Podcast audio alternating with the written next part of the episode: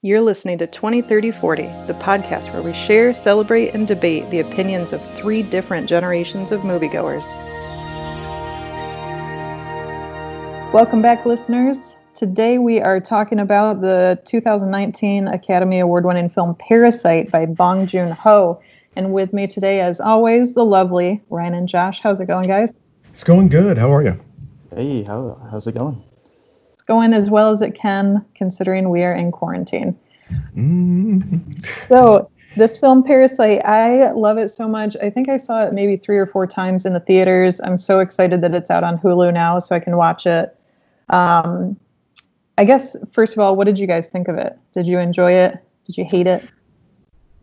I, I really dug it. Um, and it was funny because I didn't uh, you were the one who actually uh, put it on my radar probably about a month before the Academy Awards, and I there just I didn't have a theater around here that was showing it that was uh, screening the movie.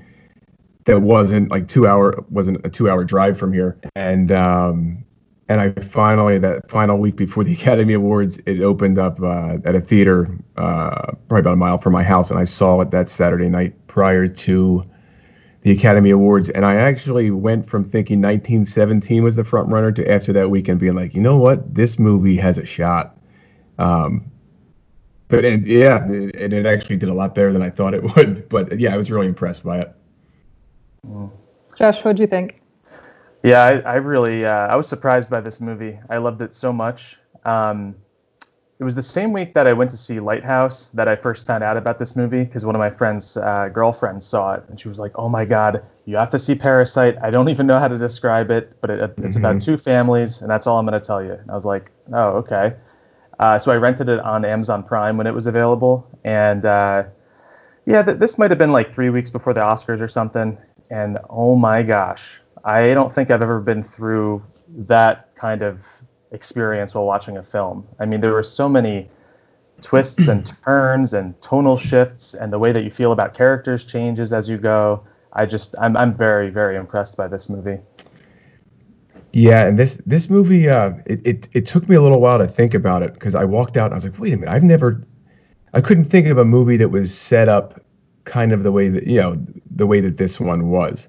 I mean, that whole first half of the movie, you're seeing these have-nots um, winning.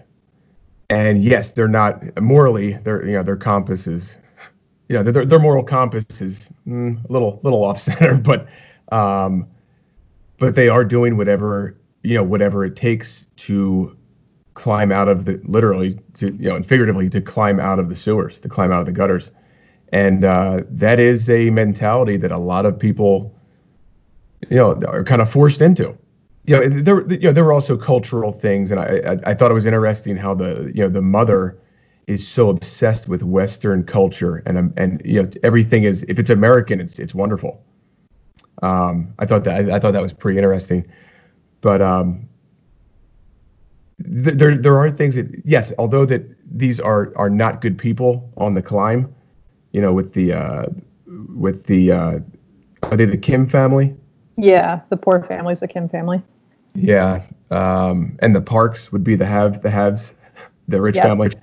Yeah, the uh, you do kind of. I mean, I, I was still rooting for them because they were funny and they were fun to be around, and their scams were like, this isn't gonna work, and it's like, oh my god, I can't believe that worked.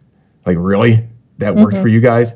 Your luck has been shit your entire lives, and now it's really because you know once they get that stone, once they get that landscape stone, their luck turns turns around.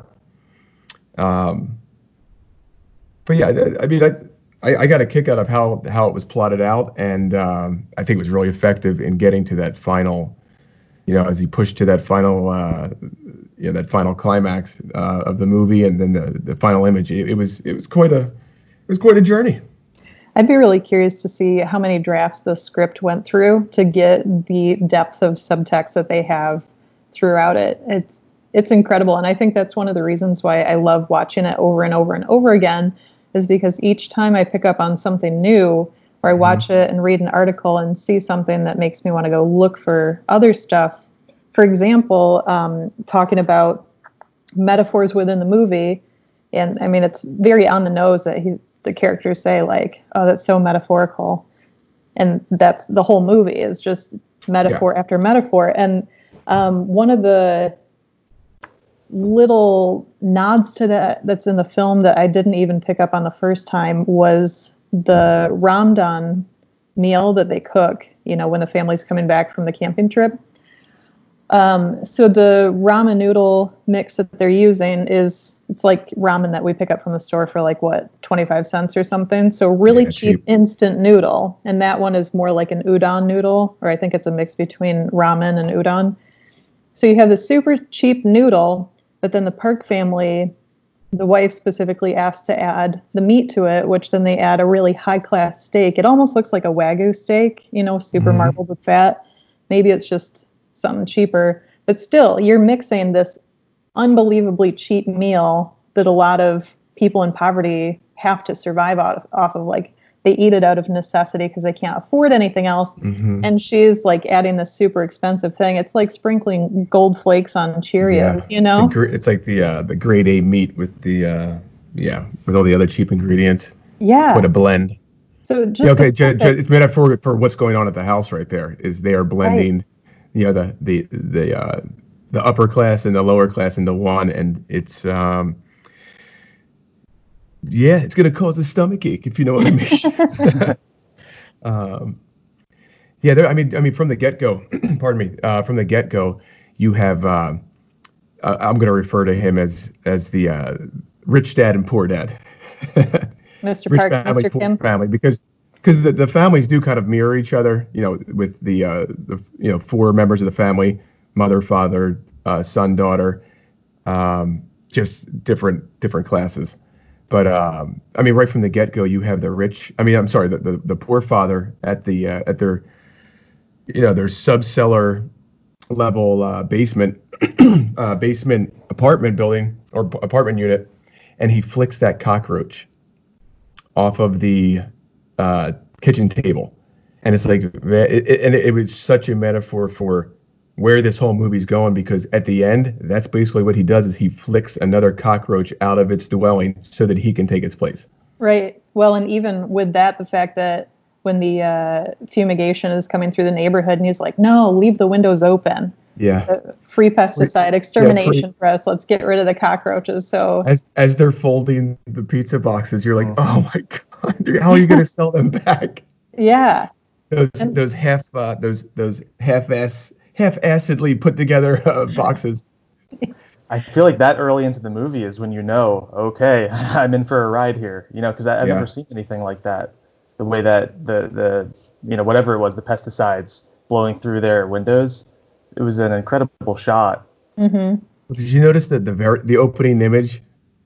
Um, With the window and like the socks the, hanging. Yeah, the socks the, hanging the, there. The boiled socks, and what's the smell that uh that they you know that they identify with him is that that uh, just like that boiled rag smell, mm-hmm. and that's exactly what we were looking at was that was what that's what that smell was that, that the rich family can't stand is you're looking at it right there are right. those those those dirty gray socks and it, and there's a pair for each one of them there's four of them hanging there mm-hmm. and it's so neat to see like this is this is uh this is where this family lives and this is the uh, yeah it's quite a setup because right away you you do feel for them. And, and and I think that, that that that is a reason why you let them get away with being such rotten people ethically um, through the whole first half of the movie is because you realize how hard up they are. Mm-hmm. you know? And Josh and I have talked to, uh, before about um, smells you know whether, whether you're writing uh, writing it in a script or kind of making it visual um, which can be tough at times trying to write the, the sense of smell into a script but you do have to make it visual and, and they absolutely do that from the very get-go. You can smell that place. Right. Um, well and when you the guy that's like taking a piss outside of the window on the dumpster like yeah it's you can just about smell how dank that apartment must be. You see the film on the windows. It's like you, as soon as opening image, you're like, ugh. you know, mm-hmm. it's. I mean, because it was. I mean, most people have have been at least been in a. In a in a uh, an environment like that, so they're like, oh, I know what that feels like and smells like, and look, yeah. So it was neat how he just came right out of the right out of the chute with that. Yeah. Well, and the way that they orchestrate that whole opening sequence is just it's such a great overture for the entire film, not only from the things that we're talking about of you know the free fumigation, him flicking the cockroach, the socks there, but even the cinematography, if you watch it again, that opening shot where you're looking at the window, the socks are there, the title comes up, the camera dips down from you're at like your eye level with where people's feet would be and mm-hmm. wheels of cars and you know you are on ground level and then the camera dips down so you know that these people are not only low but they're the lowest of low. They're like beneath everyone else. They're lower than whale shit. Yeah. As my grandfather and, would say. Oh, that's a good way to put it. Um, and then continuing through their apartment in that opening sequence when we're really establishing how low these people are. The cameras are set at a high angle so they're just above the characters and looking down at them. So you know we know that that diminish, diminishes the characters too. Yeah. so it's uh, the um, i don't know the class divide between these two families and the transitions are woven into the story visually very subtly as well um, yeah, I mean, even with that opening image, I mean, you the way that the uh, the frame of the of those uh, windows of their apartment unit, I mean, you feel like you're also in prison there. The mm-hmm. way that the way that the uh, it feels like there's prison bars in front of you, keeping you locked in there. Right. Versus you know? the the park house is oh, the yeah. giant open windows. There's hardly any frames to the windows. It's just giant panes of glass. I mean, uh, his his his his reaction alone. Uh, when um, Kevin uh, gets to the uh, you know kind of that Act One break when he crosses over that threshold into that that that uh, you know the new world. It's like he is just giddy because it's just like wow. I don't. This is so far from my real life, and it's you know he's in touch with nature for the first time. It's like everything's green and plush. It, it's he can't help but be like but feel have that feeling of oh wow, this is what it feels like to be on the other side. It's neat. Mm-hmm. Um, you know, I saw a poster. I think, gosh, was it an actual official poster or fan uh, fan art? I'm not sure. Um, but there was a really neat poster for this film that was circulating around, and it shows the different kind of layers of the movie stacked as a like a tall building. So the park house is up at the top and then the different street levels, and then at the bottom you have um, the Kim's family apartment in the basement. And yeah. I thought that was really neat. And of course, that's what the movie is all about is that kind of like class divide and who's on top. But then I got to reading about the way that they edited the film with the um, the journey between the basement house and then the Parks mansion. The way they edit it, you never you never see the characters going in an upward motion to get to the basement location. You know, like if they're walking down the street, it's never up a hill, it's always down. So like they're always taking staircases down, they're going down a hill, and then if they're going to the mansion, they're doing they're going up. So they edit the motion so it almost seems like the film is completely vertical. Mm. So um, I kind of thought it was the whole first half of the movie. Everything is moving up. When they're on the right, journey, socially when, upwards. That's what I mean. But that's I mean that's pretty much your whole first act. Yeah. Until, but I, am just saying like directionally how they yeah. are you know stacking things geographically it it subconsciously is telling you or reinforcing that concept of one being above the other oh well sure because because even i mean their whole way the whole way up until they get the mother hired there as the maid it everything is moving up up up mm-hmm. up from the time that they that the maid comes back and takes them down into that uh the underground lair where her husband's hanging. Mm-hmm. um for i mean from that point on everything's down down down. I mean even th- like when they like that whole that whole sequence when they are heading back to uh during the rain they go down like four or five different huge outdoor staircases all with those steep declines of them walking down and then they get back to their apartment, which is underwater. Um, but yeah, it's it's like we've reached the low point here. you know, we're below the low point. But yeah, visually was, it was really neat. that that whole part you were just talking about, Ryan. I feel like that was such good. It was so good with showing the escalation of conflict. You know, because we go from them hiding underneath that table, the coffee table at the Yep. uh, Parks house, and bug. you're like, yeah, and you're so on edge for this family. You're like, you would just really want them to get out, and then they do, and they're actually worse for it when they when they do wind up getting out because when they get back to their house, it's flooded. Uh, you know, crap is shooting up from the toilet. It's like the wor It looks like hell. It's just Yeah, terrible it is. you know Yeah. and it's it's worse than where they were 10 minutes earlier when you were like please get out of here it's like you get what you want and now it's Yeah. actually a lot worse Yep. Yeah. The um, yeah his his manipulation of of uh, yeah just how they shot that. It, it's like you you know where these people are just by how they're moving and where they are, like where, where they are as far as um, in in their uh, in their own personal quest. Because it, it was it was almost like it was too easy to get to the top. Mm-hmm. You know, if you want to lie and you want to be conniving, yeah, sure, you can think you're getting a free pass, but from the time that doorbell, from the time that lightning crashes, and the and the uh, at the mid, you know, right around that midpoint, and then the doorbell rings, it's like, hey, karma just knocked on the front door, and uh, and, and it wants all of its good luck back, Mm-hmm. Mm-hmm. and it's gonna take it, and uh, it's gonna take it with interest. Yeah. Um, I want to jump back to the coffee table hiding underneath that scene, um, and a couple of things there. So we're talking about the, you know, in the storm when they're descending the staircase, and there's a theme of stairs throughout the film. And Bong Joon Ho admitted that that was deliberate to in- include stairs um, as an element, almost a, a character in a sense. Mhm. And it's to represent sort of this infinity loop, you know, up and down, up and down between the two classes, the circulation of the story, um, and then reinforcing the Kim's family's like ruthless ascent into a higher status and the ease of mm-hmm. transition between by using those stairs.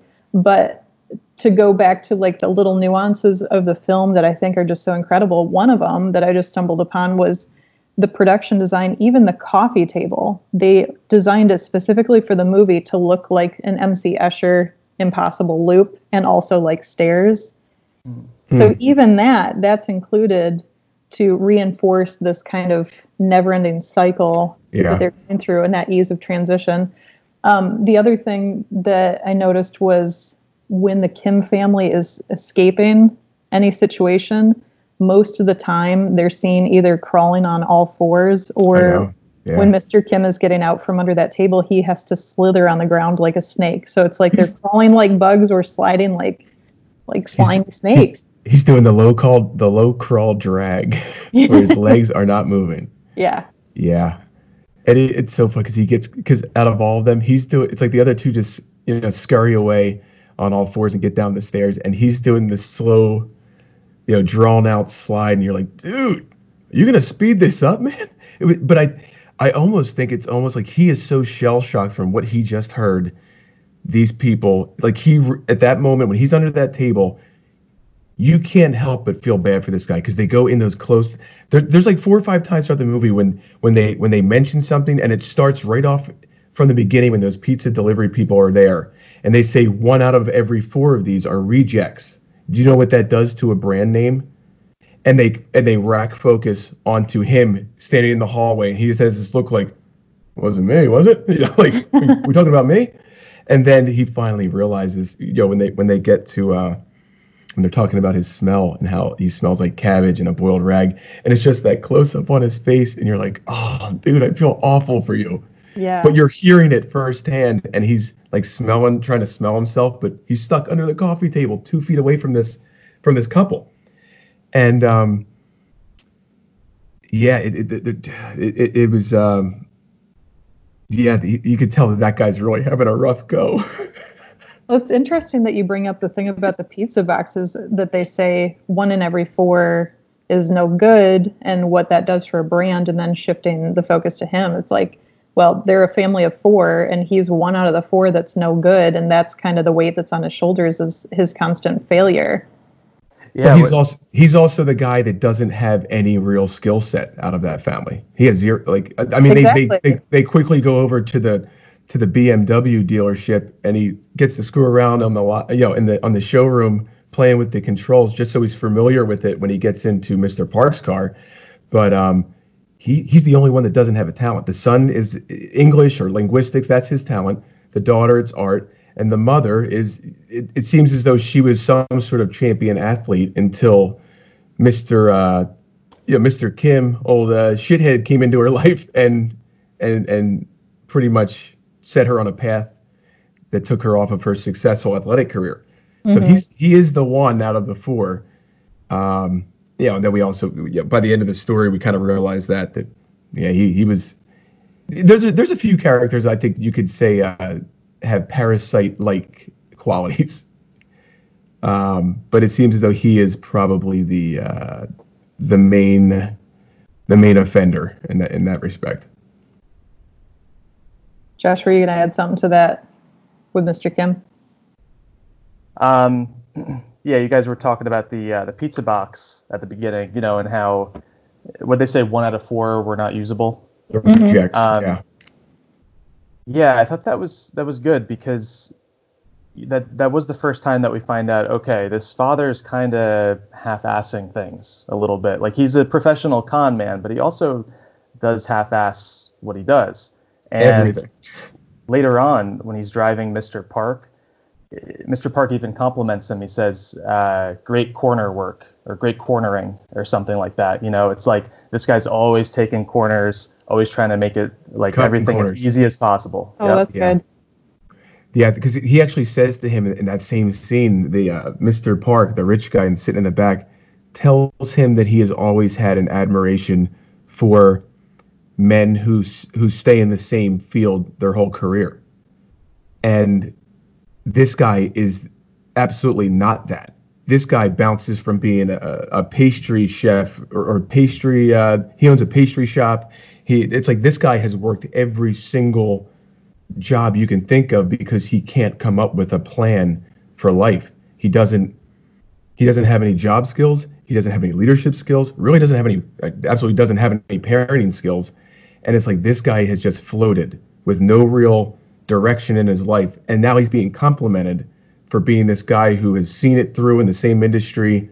And it's being told, I admire that. And he's accepting that, knowing full well, I'm an imposter. That's not me at all. Mm-hmm, mm-hmm. Um, but you're right, John. That whole that whole thing of like like the way you corner, and it is because the guy just takes shortcuts and and cuts corners. It's always done his whole life is look for the easy way out. So if we're talking about um, like character development, character arc, story arc, uh, what do you think about Mr. Kim's arc? Do we feel like he learned a lesson? Do we feel like he arced properly? What, what do you guys think? You know, right after uh, I saw the movie, uh, me and Ryan had a, a, quick conversation about you know the characters, and the, the main thing that we were talking about was like, well, who who do you think is the protagonist? You know, generally in a movie, the the protagonist is the one that either learns a lesson or rejects a lesson. They're the ones that I feel like have the most to do with, you know, learning or rejecting. And I think Mr. Kim kind of maintains, he kind of stays the same all the way throughout. I, I think it's the son is sort of the one that, you know, interacts with this lesson because I guess what the whole idea is that it's like should you plan for the future or should you not plan for the future? And everything leading up to that scene in the camp toward the end after the flood they're always planning coming up with new plans. And i think even after they escape and they see that everything is flooding um, the son even says like hey well what's the plan? You know what do we do now? And the sister kind of loses it on him and you know all that stuff. But then when they're actually at the camp the father says you know never plan for anything because if you plan for something you're just going to what's he say? You're going to fail and you're going to disappoint yourself.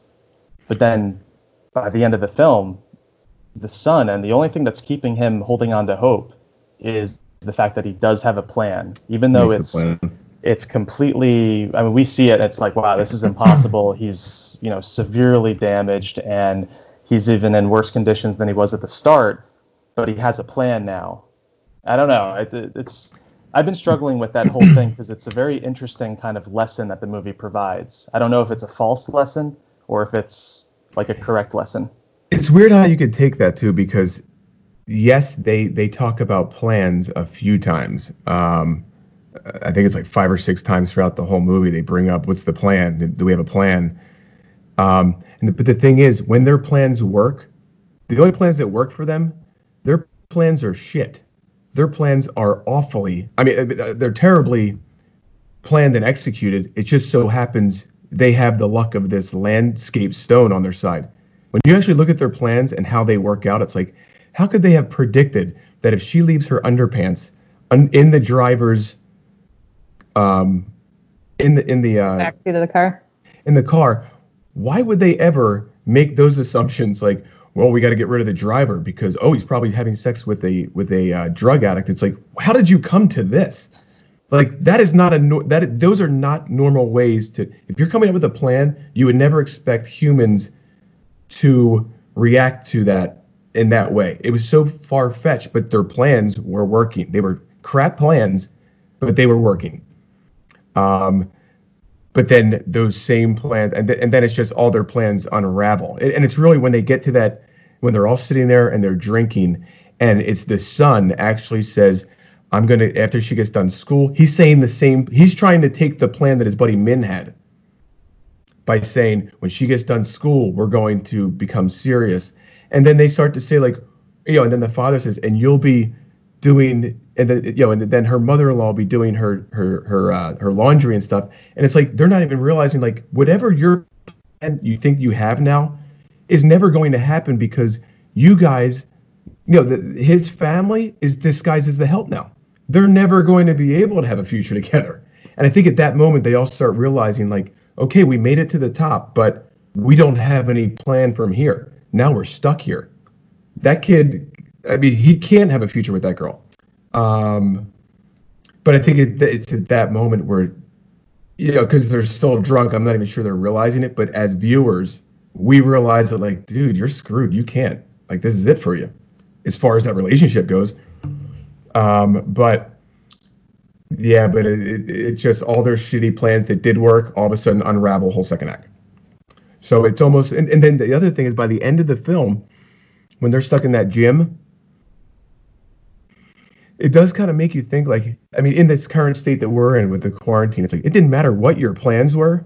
We're all sitting here in our houses whether we like it or not. Doesn't matter if you had the best plan in the world. We're all sitting here. So it, it can be taken a few different ways i i, I think anyway. That's really interesting. Um, i want to hop back to you were talking about the the luck and the fortune and i guess this kind of folds in with the plan conversation too um, the luck and the fortune with this scholar rock and what's the significance of that in the story.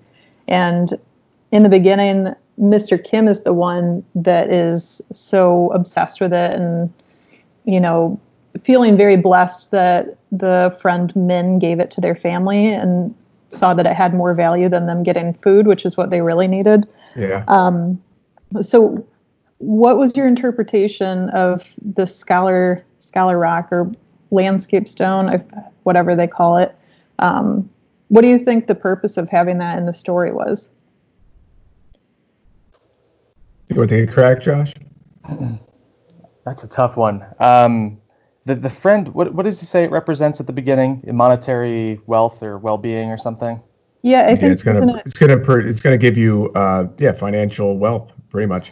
Right. Yeah, I I kind of think that uh, what the director was trying to say at least is that you know because the the main character who really holds on to it and says that it's like following him and it's like bound to him is the son you know and i think that because of where the son winds up where he's you know so mentally damaged after getting hit in the head with that rock his dream is to become wealthy and save his father and his family with that wealth so i think it's almost criticizing that youthful naivety that you know some people have about like well hey i can make it just as big as anyone else when really sometimes you know uh, circumstances get in the way especially in uh, the, the culture that this you know film takes place in.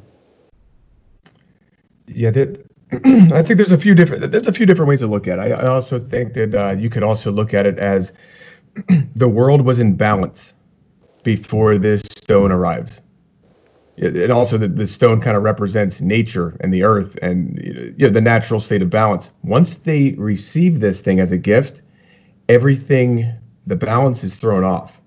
Everything gets thrown off. You know, because these people who have never had any luck in their lives all of a sudden go on this on this you know th- this whole spree where everything works out for them. That's not the world is not balanced because something's off now. And he keeps talking about how this this this uh, stone keeps following him and it's it, it, which is also a metaphor for what you know this drive that he has to impress his father, because there's a few times where he wants his father to be the mentor figure, but he isn't capable of that. Um, but then at the end there, once that stone gets, he puts that stone back into nature, back into the stream, the world restores balance and and uh, and things continue on the way that they you know the way the world normally runs. It's yeah now everybody's back into their own class, mm-hmm. uh, but a lot of damage has been done. You know, um, but the world does kind of restore balance as soon as that thing gets put back into the uh, the stream. Mm. Like it, it, wasn't theirs to it wasn't theirs to have. I think it almost symbolizes like uh, yeah they, they when you cheat your way to the top the, the world will restore balance and you will pay for it. Yeah. Yeah. Life finds a way, right? Yeah. Jurassic Park. Always got to throw it in there. Um, so with the Scholar Rock, I was doing some research on it of what it means, and I guess in Korean culture, it's not as significant. It's kind of a, a dated thing um, that people would go out and find these Scholar Rocks that would represent status and education, and it uh, you know, had the, oh my God, I can't think of the word, that theoretically it brought luck and fortune to the family. So it's not so much a thing anymore, but, you know, they want to latch onto the symbolism.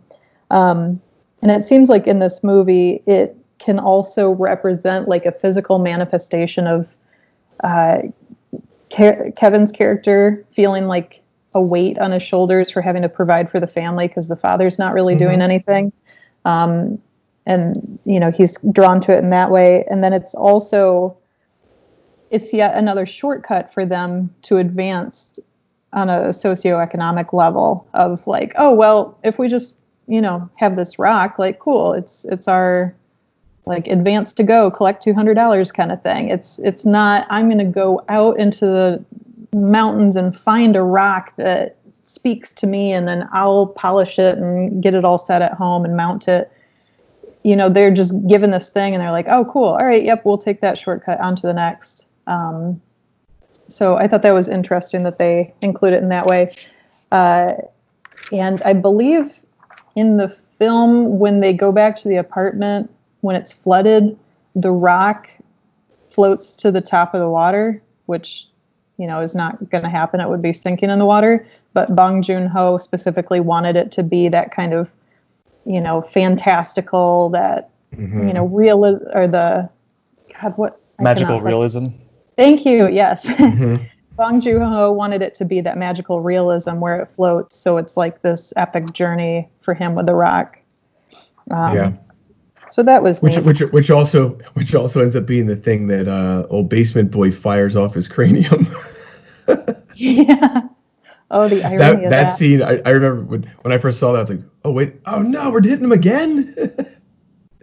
he bounces that thing off him. It's like, oh boy. Yeah. I don't think Kev's making it. I was that, not expecting the horror when all that stuff went down. That was such a twist, more than an M. Night Shyamalan twist. I was like, what the hell is going on with this film? I love it, but oh my God. Yeah, that was crazy. I was feeling really, uh, really disturbed at that last like quarter of the film you know, I guess it's the next day after the flood. Everything was just, oh my gosh. Well, it's crazy. I thought it was that, and and that's where I think he really, I mean, his use of mythology there was so. I mean, it was so cool to to see to see how he kind of just orchestrated that because you know with the Native American Indians, which is he set up so early, and that was a tie-in, you know, with is it uh, the song, the the son, the young son, the rich son where he went to that Cub Scout camp and came back with this obsession with Native American Indians. Excuse me. And then Kevin growing up and being a scout which also allows both of them to read um, uh, Morse code. You know, it's like that was a neat little thing there. But the other thing that he does with the end was that whole ceremony where the father's explaining to Mr. Kim, because his big thing is he's he's worried about his own son um, having some, you know, what's he going to be like growing up? He's got some, he has some issues. Is he ever going to be able to be a man and grow up and and, get, and not be a little boy?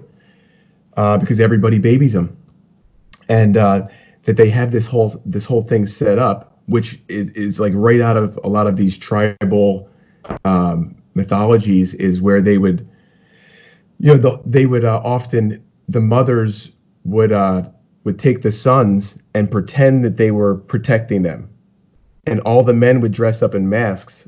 And this is in a lot of different tribal communities, a similar um, ceremony where where it's this rites of passage where they the men dress up like you know like creatures. They dress up like animals you know whatever whatever the you know whatever the culture is.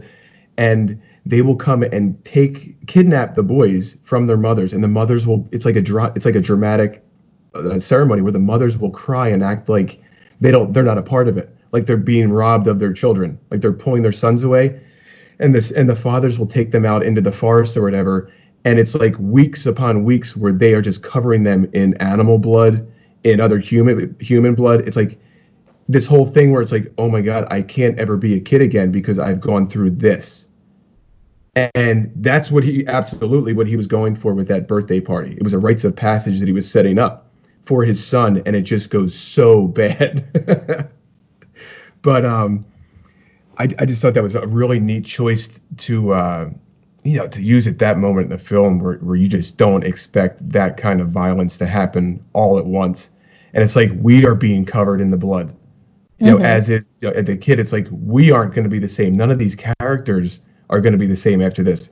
There is going to be there has to be a rebirth. There has anybody who lives from that is changed right life has changed well and it's ironic that it's almost like the joke is on us as the audience watching that like what you're explaining yes. that the dad is trying to have the son go through this initiation process this rite of passage and then tables turn and it's like oh just just kidding audience you guys are the one that are going to suffer from the trauma from this yeah. but even even still if we're taking the audience out of it and sticking into the movie world you have mr park saying that he wants to do this for his son and it's involving you know an attack and that the son has to fight back and that there is a perceived level of threat and danger and violence against family or friends and then the dramatic irony on top of that is that is the actual scenario that plays out is that it's violence, it's an attack on family and friends, and yeah. someone has to defend and they scramble and don't really do it. So uh, it's fascinating how that played out and very clever how they layered um, the subtext of that throughout the film. Yeah, and and Josh, back to what you were saying about the uh, the the poor father, Mr. Kim um, he does say that he has a plan. He tells them that he has a plan. What do you think the plan was before they have to go back there and go through that and, and everything goes off the rail? What do you think his plan was? Do you think it was to go down there and kill that couple? I, I kind of think the father was lying. I don't think he ever had a real plan. Oh, you just still didn't have a plan. I'm kind of with Josh on that. That's that's how I took yeah. it too. Oh, you could very well could be. In the uh, gym, it, he says, "I have no plan," or "There is no plan. Don't have a plan." Yeah, I think he just has been so used to saying that there's a plan and everything's under control to like I don't know, fool his family or something, or give fake confidence to him. But I really don't think so. And you know, the the part in the movie that I really, since I saw it, has I've been turning over and over is why did Mr. Kim stab Mr. Park? Why did the poor dad kill the rich dad?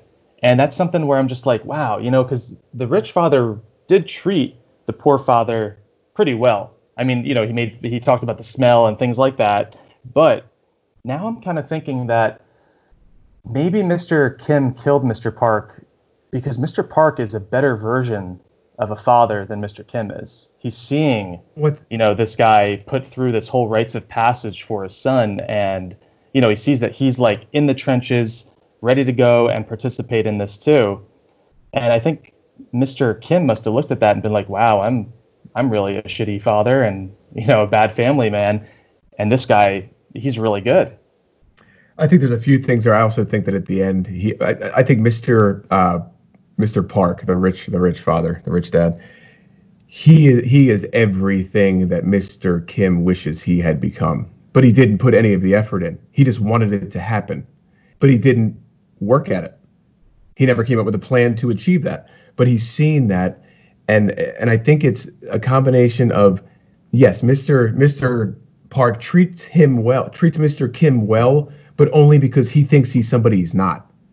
So deep down he knows like this guy would never like who I really am. But then in that moment where he's but and he's starting to realize how, what he thinks of his kind, and he's heard him talk about the smell, the subway, you know, the, the boiled rags, um, not to mention when he's sitting there and he's telling him the plan for the party, and they're both wearing Indian headdresses. It's like this is a 50 year old man wearing an Indian headdress because he's being told to by his boss. It's like that's pretty demeaning. You know, on his day off, they're calling him in. You guys spent the whole night in the gutter, you know, and then in the gymnasium, and now he's having to do this. I, I think it was also rage building up. Like, I'm so sick of not having what this guy has. You know, I, I, I almost think that in, in that moment, when all everything's going down and it's like his kids are dying, his family's dying, and he's seeing that this guy has the resources to get out of Dodge and get help. Within 15 minutes, they can be at a hospital. And I think it was just like, no, you know what? I'm, I'm finally standing up, you know, for myself. And pretty much, Mr. Kim does stand. He does take action. He becomes proactive from that midpoint on, from the time that he bum rushes the the the maid with the phone from that point forward, he is proactive because they they all bust on him for being, you know, kind of a, a pansy and not being confrontational the whole first act, and then he becomes super confrontational the second act or the second half of the film. So, what do you think his plan was, Ryan? You were asking, uh, did we think he had a plan going back to the house? I don't. I, am not sure. I'm not so sure he had a plan. I, yeah. I think that uh, the only plan I can think of is those people in the basement need need to go because they were the only thing that was going to, to was, that was going to um, skyline them. The only the, they were the only two people who knew their secret. In his mind, I think he was thinking they got to go. Mm-hmm, mm-hmm. If he goes back, he is going to kill them. Yeah, I think you're right. Um, um, I could be wrong, but but um, if he did have a plan, that, that might have been it. I want to hop back to some more visual things um, before I forget about them. Just because the production design of this film and the art direction is so intricate, like as intricate and well crafted as the script is. Uh, and truly, I think that we could have a podcast that's like just about the script, just about the character sure. development, just sure. about production design. It's it's all incredible. Um, I learned that they built the Parks house specifically for this movie, and they oh, spent yeah. a lot of time researching um, the plot of land that they were going to build it on. They did a lot of research about the direction of the sun passing over and what direction they would position the house to have the best like flood of light coming in, um, as well as just designing the architecture of the house, which uh, you know a sidebar conversation of that that the production designer for Parasite is not an architect, and she has to design a house that is supposed to be designed by an architect. I mean, how challenging is that? And it's it's so stunning. It's so beautiful the way that they made it. But the fact that this crew did so much research not only on the plot of land where the mansion was going to be, but also the apartment in the basement, just to make sure that there's as little of natural light as possible for the basement and as much natural light as possible yeah. for the mansion.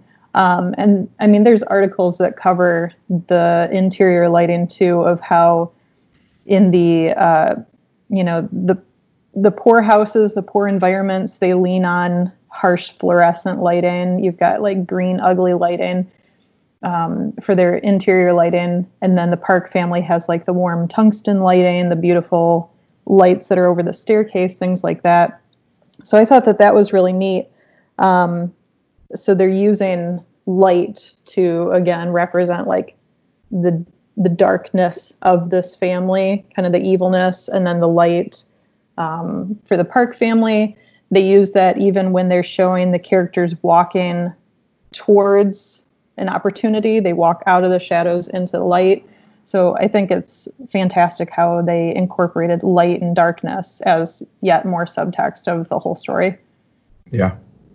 yeah Wow. The, uh, That's e- impressive. even just even just that i mean because the uh again it, we talked about the, that opening image looking out their their uh their cellar apartment window um the uh just the the juxtaposition between that image and the image of looking out the park's um, front window out into that big yard out into those trees out it, it was and they and they really hit that so many you know he really hit that so many times Mm-hmm. just showing the difference um Well- uh, you know what sir you know what else i wanted i wanted to get into sir was, was Yeah. uh crossing the lines Oh yeah, Um, yeah. They, they they they all they especially Mr. Uh, Park refers to you know they don't cross the line. They they they you know they you know he pref- he likes people that don't cross the line. They get too that don't try to get too personal. And and he also says that Mr. Kim he he walks the line. He walks right up to the edge of it, but he doesn't cross it. And there's a few times where he absolutely you're like, dude, you are you are rolling the dice here, man. And um, where he is tiptoeing that line, but and I and I know it's there through dialogue and it, you know and it's in the script, but visually, is there anything that you could hit on, Sarah, as far as crossing lines? Oh my God, absolutely. Um, yeah, so you have literally and figuratively the characters, the Kim family and the Park family having that line divide, and you see it um, in the framing of various scenes. I know there's some video essays that get into it too, but for example, one of the first times we see it is when Kevin gets to the Park family house, and he's in the kitchen, and the uh, the housekeeper at that time goes out into the garden to wake up Mrs. Park, who's sleeping on that like you know the garden table out there, and she like goes up and Yeah. claps right in her face. So if you're looking at the framing of that and how they set it up, you are behind Kevin, and he's looking out the windows, which there's no framing in the windows; it's just panes of glass together. So they come together at a corner. So you have a physical line right there, and The Kevin's seam, yeah. yeah, Kevin's character is placed like the the blocking of his character is on the left side of the frame. And you see that the housekeeper on the outside of the window is also on the left side, and Mrs. Park is the only one that's on the right side. So you have that actual visual divide between them. And the Mhm. only time that there is someone crossing that line is when the housekeeper goes up to clap. She's crossing the line, getting into her personal space and going there. Yeah. And we see that throughout the film of uh, when Mrs. Park takes Kevin on a tour of the house. The camera is like a wide shot of the staircase from the living room, like by the coffee table. And you see Mrs. Park going up the stairs, and there's a pillar, and they're separated Kevin and Mrs. Park. She's on the left, he's on the right. And then when they go up and they're walking down the hallway, even the way they do that, when they both come off the stairwell and start coming towards the camera, there's like track lighting on the ceiling and just the the architectural design. I don't know if it's like beams or painting, but you can see a line that divides the frame there too. And Mrs. Park stays on the right and he's on the left. So just Mhm. like the subtle notes of that crossing the line. And it's like that throughout the film. And you can see when the characters cross over into like this, uh, you know, upper upper level when they're accepted into that realm. Um, Yeah. so, yeah, I'm glad you brought that up. The other thing that I want to say too is even with their house, with the Park family house, you know, you see outside it's a beautiful lawn, you have trees, you can see the sky, a lot of sunlight. But there's also the line that divides the Park family from anyone else, which is the garden. The trees Mhm. make this kind of fortress wall. Yeah. Um, so they still have their own divide from even other rich families yeah. even though they have the appearance of no barriers with the frameless windows, yeah.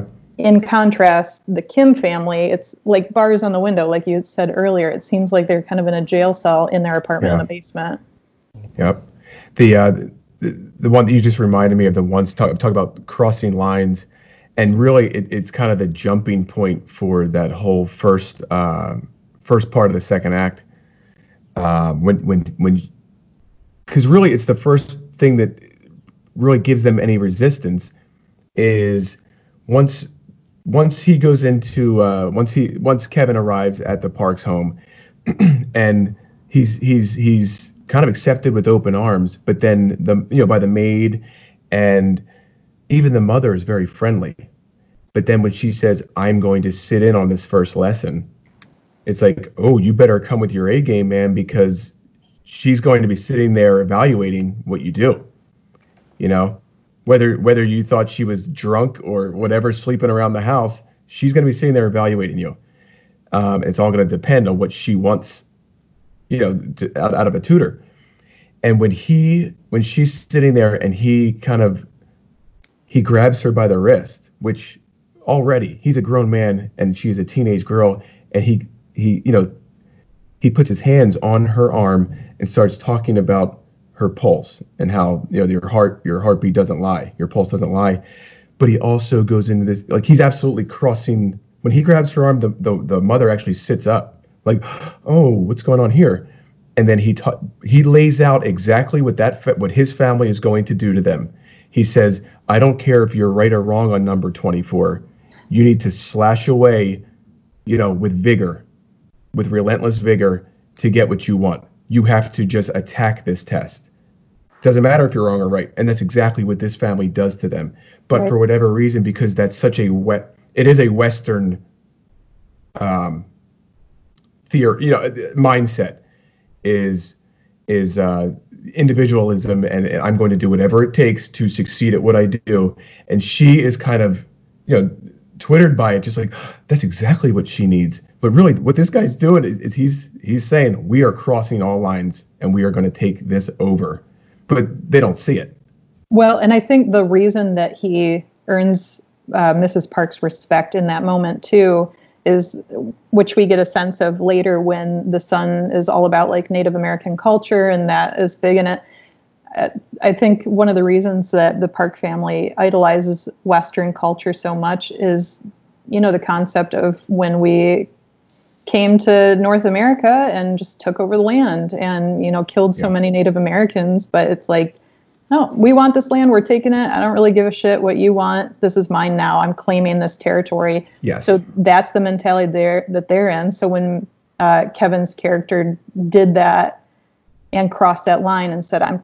You know, go for it. This is what you got to do. This is what I do. Even though we know, like, no, you're just being a con man. Like, you're being dishonest. That's not what you should yeah. teach a kid but the mom's like yes that's exactly what we do that's that's right i trust you you must be one of us welcome yeah yeah um, yeah that was that was a really that was an intense scene too because it, but i thought it was so brilliant too because all they do is show at the end of that scene all you do is when he lets go of her her arm finally and he moves his hand back off away from her textbook or her little test book there the shot is only of their hands.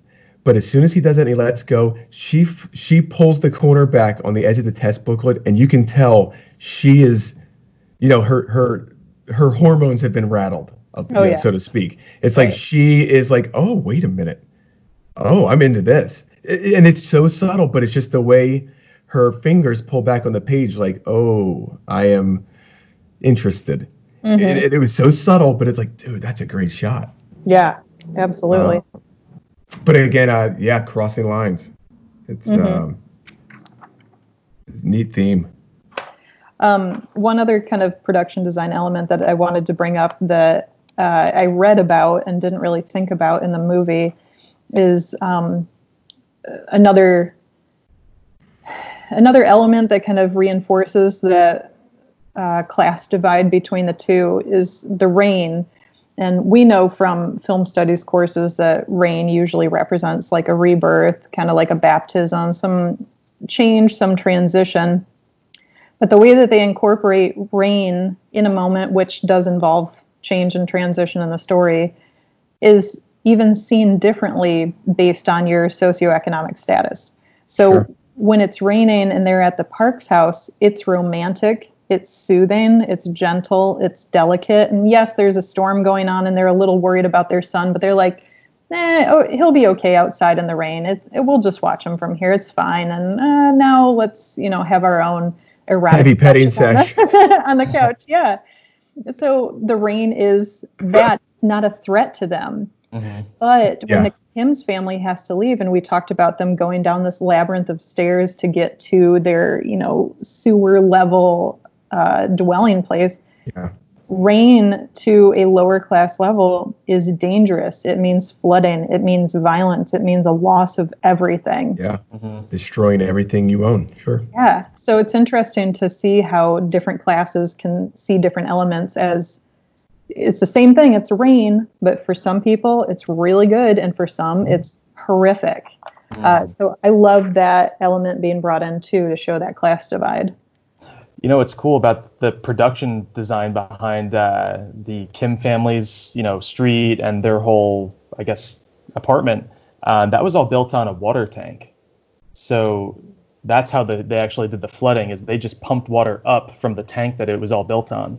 And oh, really? Yeah, yeah, and that whole set too, like all the little, you know, um, props and things, like the boxes and the signs, those were actually taken from areas in, I think it was South Korea, uh, that had experienced floods just like that one. So it looks very much like, I mean, you know, it's an actual film of this rain coming on a real neighborhood, and I, I- it's just so impressive the the production design on this film. Mm-hmm. And make Yeah. it feel as authentic as possible. Absolutely. That's cool. Um, is there anything else that you guys wanted to throw in here before we kind of wind down?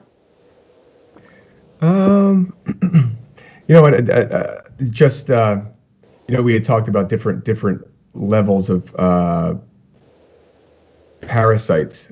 Who's the real parasite in this in this movie? And it's just it, it really does kind of throw a few different. Um, you know, when you start, I didn't think about this when I watched the movie the first time, but it was you know when you get home, and you start thinking about it. You start thinking like, well, sh- Miss, Miss Mrs. Kim, I'm sorry, Miss Mrs. Park, the the rich mom she's a bit of a parasite herself. I mean, she is absolutely, uh, and it was interesting to see that that that one character in that family that was absolutely had those qualities was almost a projection of a lot of the of a lot of the housewives that we see on uh, American television on the reality shows.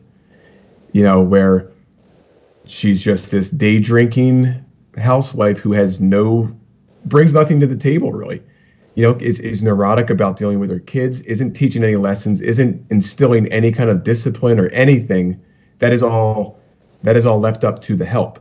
Meanwhile she just wants to and you really get to see her when they're planning for that you know spur of the moment surprise party. She's on the phone at the checkout line talking to her friend saying we're going to be able to do day drinking and i want you to sing that song.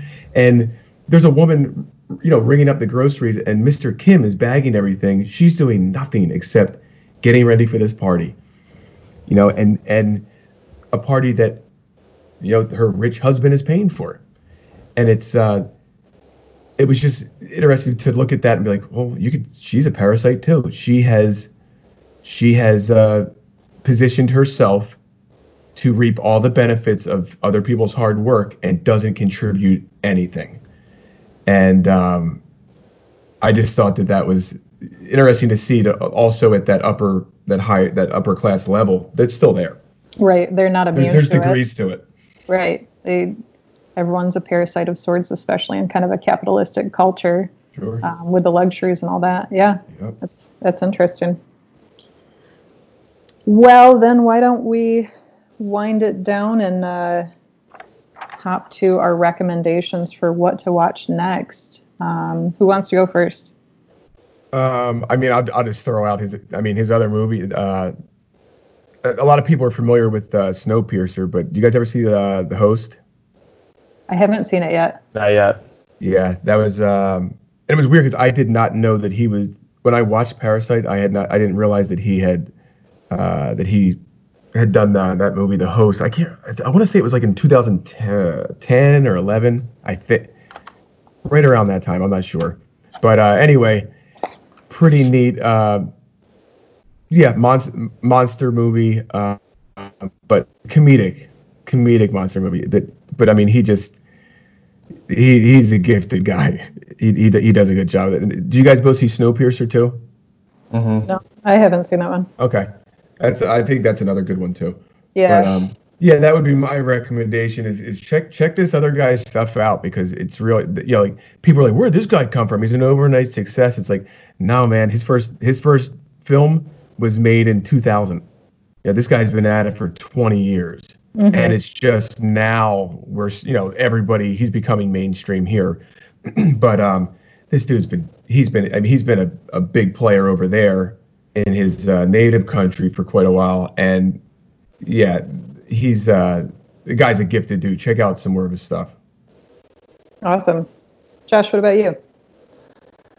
Uh, I'm going to recommend The People Under the Stairs by Wes Craven. Ooh. It's a horror movie from the early '90s, and uh, it's another take on you know a surprise person living underneath your staircase, Ooh, just like uh, just like in parallel. Yeah, yeah, it's a good one. Check it out. I'd, I'd be interested because I don't think I've seen that movie in close to 30 years. Um, Shows how old I am. I'm clearly the 40 and the 20, 30, 40, but uh, but um, I'm wondering. I think I actually took a date to see that movie, so I was that old. Oh wow. Uh, but anyway, the um, I'd be interested to go back and look at that movie to see if anything was uh, if it inspired anything in Parasite. I think that's a good call, Josh. Mm-hmm, mm-hmm. Um, you know, Ryan, you were talking about watching some of Bong Joon Ho's older stuff. I watched Okja after seeing Parasite. Yeah. Gotta say, I was not a fan. Everyone was crazy on it. I really disliked it. I felt like it was very on the nose and it had potential. Um, but yeah, I mean, we can have a whole different conversation about that. But I did hear, I'm curious, have you guys seen his movie from 2003, Memories of a Murderer? Uh, I have not seen that one.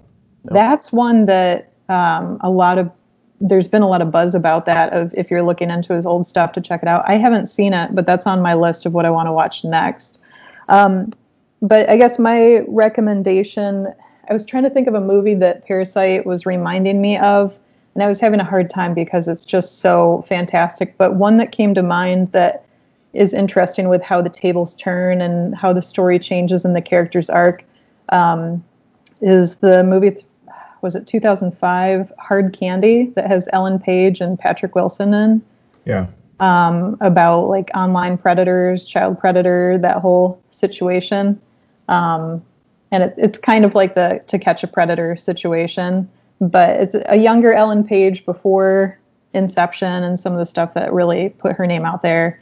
Um, I think it was right before Juno then too. Juno was probably 2007.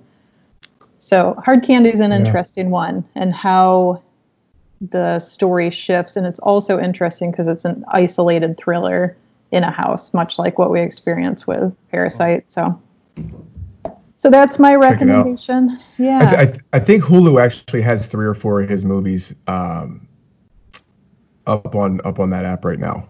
Oh, okay, cool. I'll have to check that um, out. Including Parasite. if you're looking to uh, looking for a spot to to uh, to see it. Sweet. Hulu has a bunch of his stuff.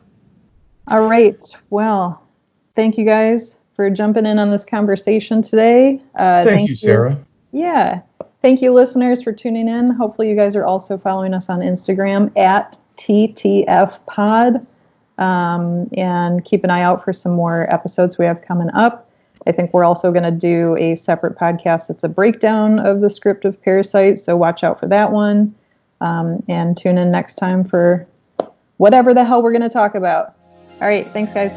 Right on. Right, see ya. See ya.